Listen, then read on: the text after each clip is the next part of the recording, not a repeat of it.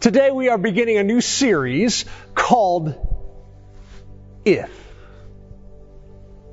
based on the book by Mark Batterson. The series recognizes that those two little letters, IF, are filled with such tremendous possibility, but sometimes sorrow. If only expresses our, our regret over past mistakes. As if conveys our pessimism. But what if? What if is language that says that we are, are willing to dream about what could be. Two little letters that help us go from the pain of what has been to the embodiment of what God has always dreamed for our lives. Two letters that can take us from pessimism to powerful change. What if we are only one decision away from the life we have always dreamed of? The life that God has always imagined. That is what this series is about.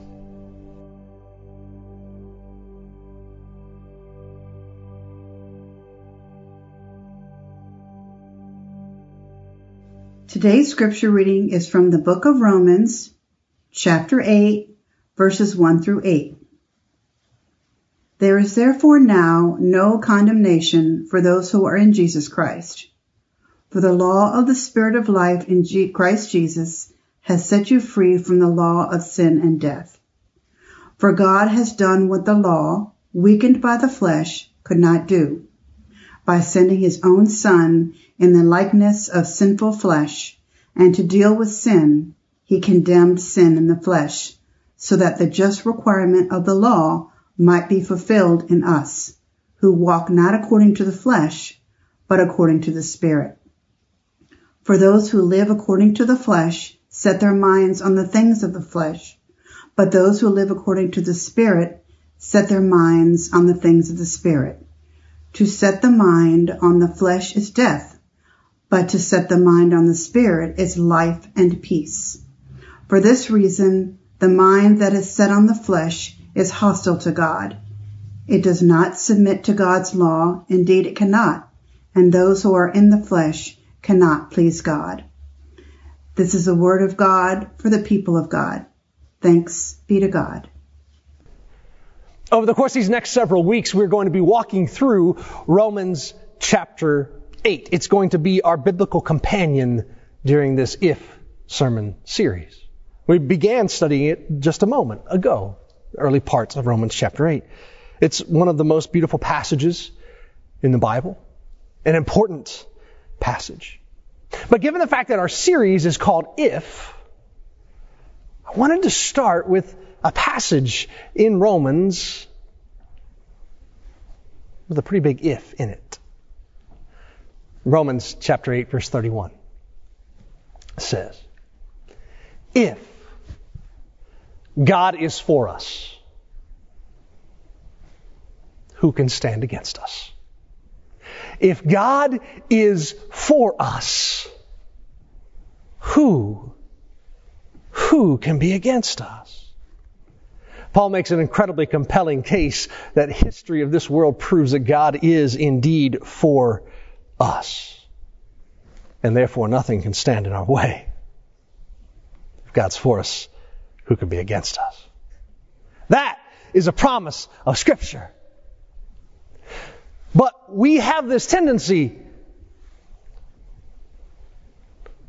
that causes us to doubt the promises of God in our lives. A number of years ago, there was a guy by the name of Eric Metaxas who spoke at the National Prayer Breakfast. Metaxas is a best-selling author. One of the books that he's written that I've read is a, a biography of the great Christian pastor and martyr Dietrich Bonhoeffer. So Eric Metaxas is addressing the, the prayer breakfast there in D.C. And he reflects on, on his journey of faith. He'd been a skeptic for some time.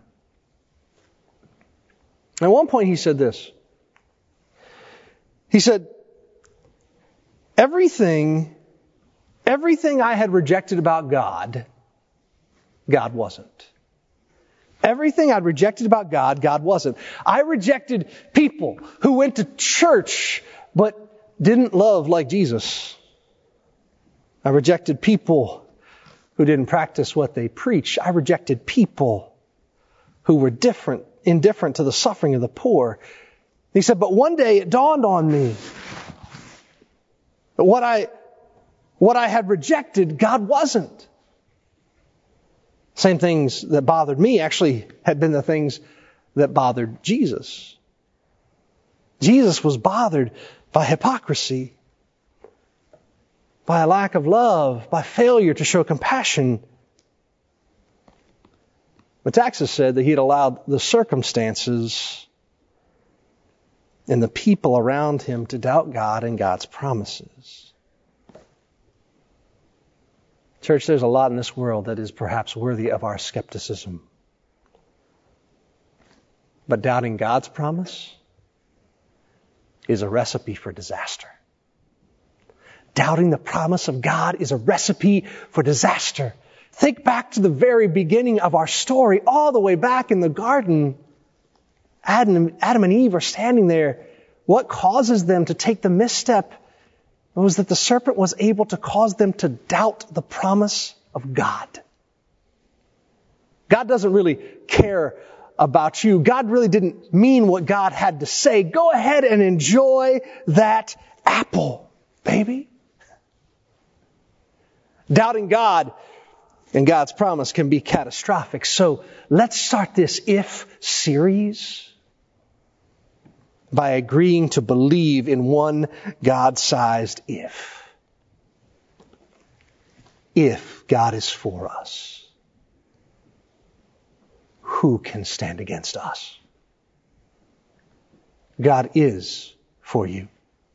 God is for us. God is for you in every way imaginable. God is for you throughout all eternity.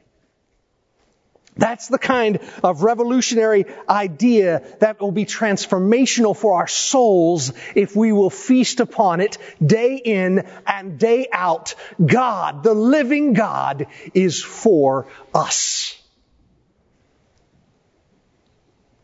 We could leverage that kind of a truth into new life. Archimedes famously said, if you give me a lever long enough and a fulcrum on which to place it, I shall move the world. Malcolm Gladwell, in his breakout book called Tipping Point, described the moment at which things change. They go from minority to majority, often only taking 1%. His point was that very small things, very small truths can define or redefine our lives. Small truths like this one. God is for you. For us. And if God is for us, what? What can stand against us? Nothing. That is perhaps the most important if statement in our lives. If God is for us who can stand against us? God is for us and nothing and no one can stand against us except perhaps as we will see. Nothing can stand against us except ourselves. That's the foundation of the study. If God is for us, who can be against us? We'll return to it over and over again. And with that in the forefront of our minds, let's turn our attention to another if statement. If only. If only. If only. Perhaps one of the most tragic statements in the Bible comes from Jeremiah chapter 46. The New English Bible translates it this way. It says, Give Pharaoh of Egypt the title King Bombast the man who missed his moment. Whew. How tragic is that? To have your name recorded for history as a bombast, as the one who missed his moment. The scriptures are referring there to Pharaoh Necho II, who was defeated by Nebuchadnezzar at uh, Carchemish in the year 605 BC. History records that Necho's troops actually ran away from the battlefield. They became a, a laughing stock because of his failure to invest in his relationships, his failure to care for his own people. He missed his moment. Give Pharaoh of Egypt the title King Bombast, the man who missed his moment. But we don't have to be kings or emperors. We don't have to be from the ancient world to miss our moment. Most of us know what it's like to experience missing our moment, if only. If only this had gone that way. If only I had worked harder. If only I'd made a decision. If only this person had said or done this or that. If only can haunt us. When I was just a little boy, we lived in northern Ohio. Uh, I barely remember. It's on the recess of my memory. We lived, left when I was five or six years old. But while we were there, my mom and dad owned a steakhouse called Bonanza. I've mentioned it to you before. My favorite thing about going to that steakhouse for dinner, in addition to seeing my daddy, was that I got to go to the salad bar. Not for the salad, for the other stuff that was there. And in my little four or five year old mind, my dad's salad bar was the biggest thing on the planet. It was massive and I loved it. My dad worked so hard at that business. But in the early 1980s, Northeast Ohio's economy was struggling. It wasn't his fault. But the business didn't make it.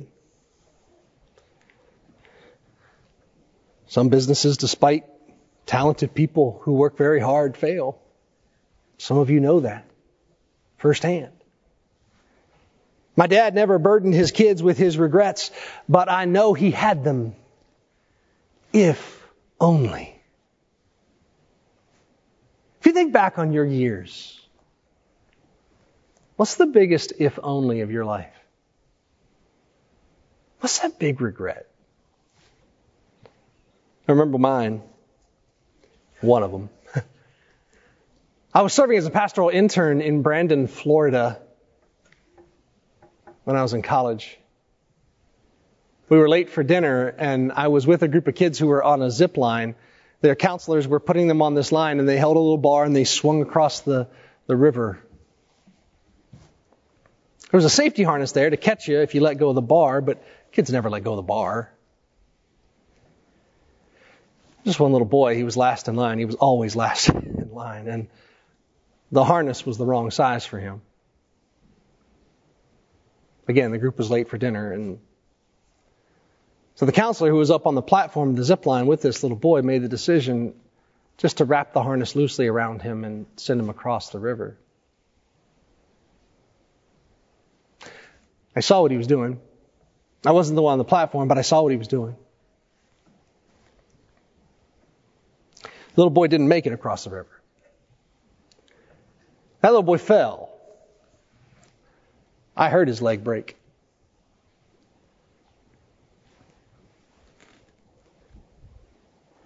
I wasn't the one who made the decision to send him, but I didn't say anything.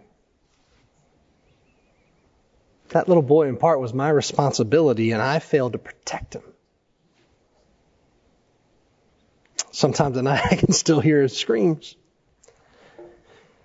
If only I had spoken up. What's your if only? Maybe it's recent and it's small, like losing your temper with a friend or a member of your family, raising your voice. Maybe it was long ago. Maybe it was really big. Maybe it was a, an affair. Maybe it was something you did while you were deployed.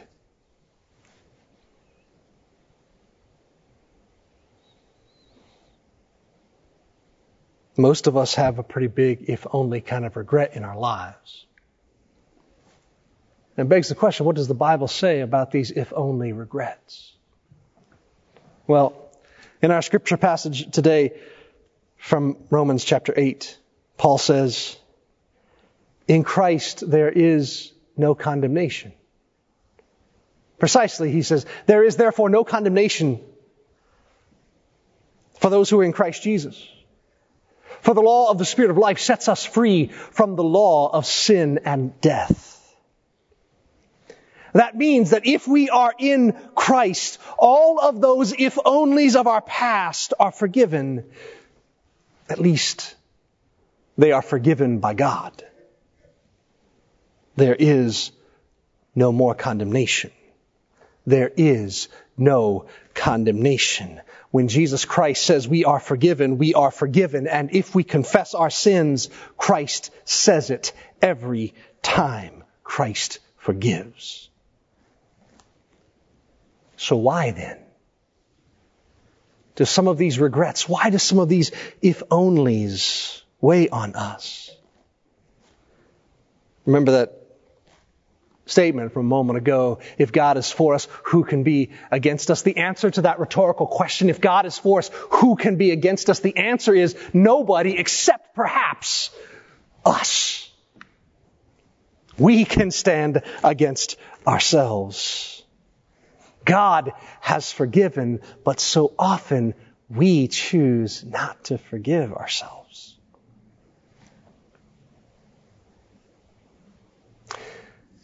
Jill Price could tell you all about this. Pick any date after February 5th, 1980, and Jill Price can tell you what day of the week it was, what she did that day, and any major world event that occurred. She can even tell you what the weather was like on that day. Most of us struggle to remember things Jill Price is unable to forget. She suffers with a condition called hyperthymestic syndrome. For most of us, autobiographical, autobiographical memory is selective in nature. We tend to remember about 3% of the things that happen to us in our long-term memory. We remember things like our first kiss or winning the championship game. Or, or something bad that happened, like, I don't know, just hypothetically leaving flowers on the windshield of the car of the girl that you like in your senior year of high school. And later that day, she says, So glad we're such good friends. Just pulling that out of nowhere. I don't know anybody that happened to. Study suggests we call, recall about 3, 3% of our stuff. So in a given year, we're going to remember about 20 things. 97% of the things that happen to us, we forget, but that's not true for Jill Price. Jill Price remembers the final episode of MASH that aired on February 28, 1983.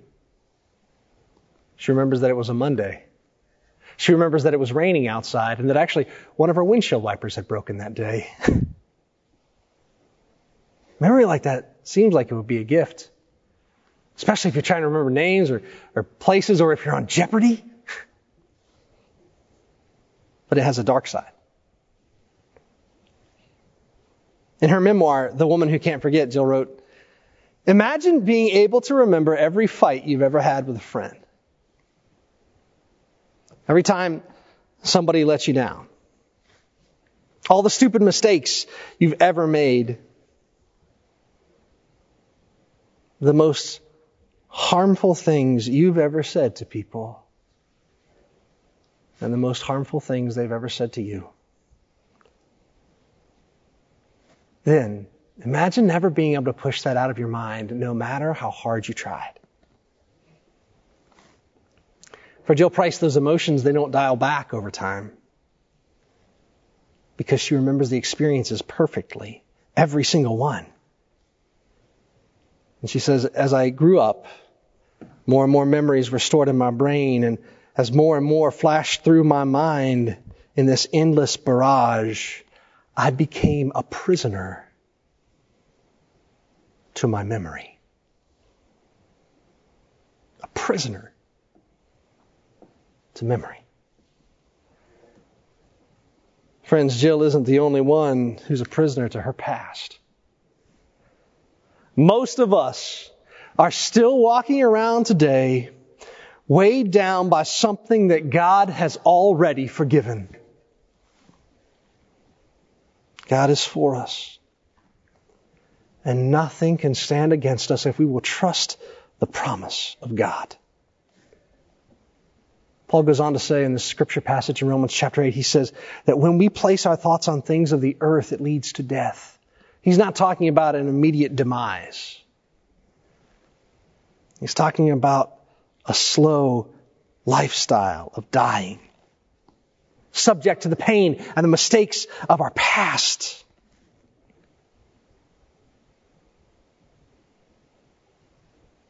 That's what happens when we don't understand the promise of God.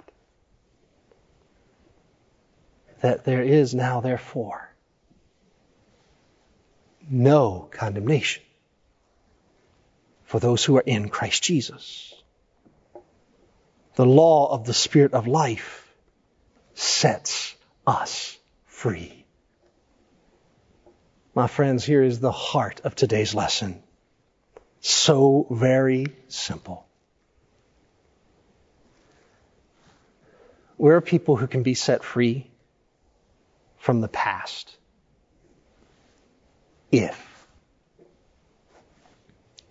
we will allow God to forgive us and choose to trust that when God says we're forgiven, in fact, we are. Guilt over the past is unhealthy. Paul says it brings death. When we make mistakes, the Spirit convicts us, and rightfully so. I'm not talking about that. I'm talking about the things we've asked forgiveness for, the things that rightfully belong this day nailed to the cross. There was a consequence for your mistake and for mine, and Jesus paid it all. Now you can be free. And we must become free if we are to reach the future that God has in store for us. So I ask you this. What is the if only? What is the regret? What is that thing that's still weighing you down? That today, once and for all, you can confess and leave at the foot of the cross. We can choose to keep letting it weigh us down. But know this your sins have already been paid for. They were paid for by Christ, and that's not license to go out and sin all the more. It is, however, a complete and perfect promise from God to us that our past can be forgiven all those if onlys, all those regrets can be left at the foot of the cross and we can emerge into God's intended future free of what's weighed us down. What is the if only? What is the regret? You would put at the foot of the cross today. Claim the promise that there is now therefore no condemnation for those who are in Christ Jesus. Let us pray. Gracious God, we give you thanks for what you have done, for what Holy Week and Easter still mean for us today, that our past is forgiven, and in our future, because you are for us, nothing can stand against us. Father, I want to pray for the people who are walking around out there still allowing themselves to be weighed down by the if onlys and the regrets of their past. Lord, I pray that to this day they, they would claim the promise of Scripture that in Christ there's no condemnation. They claim the promise of Scripture that if we confess our sin, you, O God, are faithful and just to forgive us and cleanse us of all our unrighteousness. Let us leave the past at the foot of the cross once and for all. And as an Easter people, emerge out of the tomb this day with you, free and ready for what comes next. In the name and to the glory of the great God of possibility, the great God of forgiveness, the God of forgiven past and the amazing future. In the name of our great God, we pray. Amen.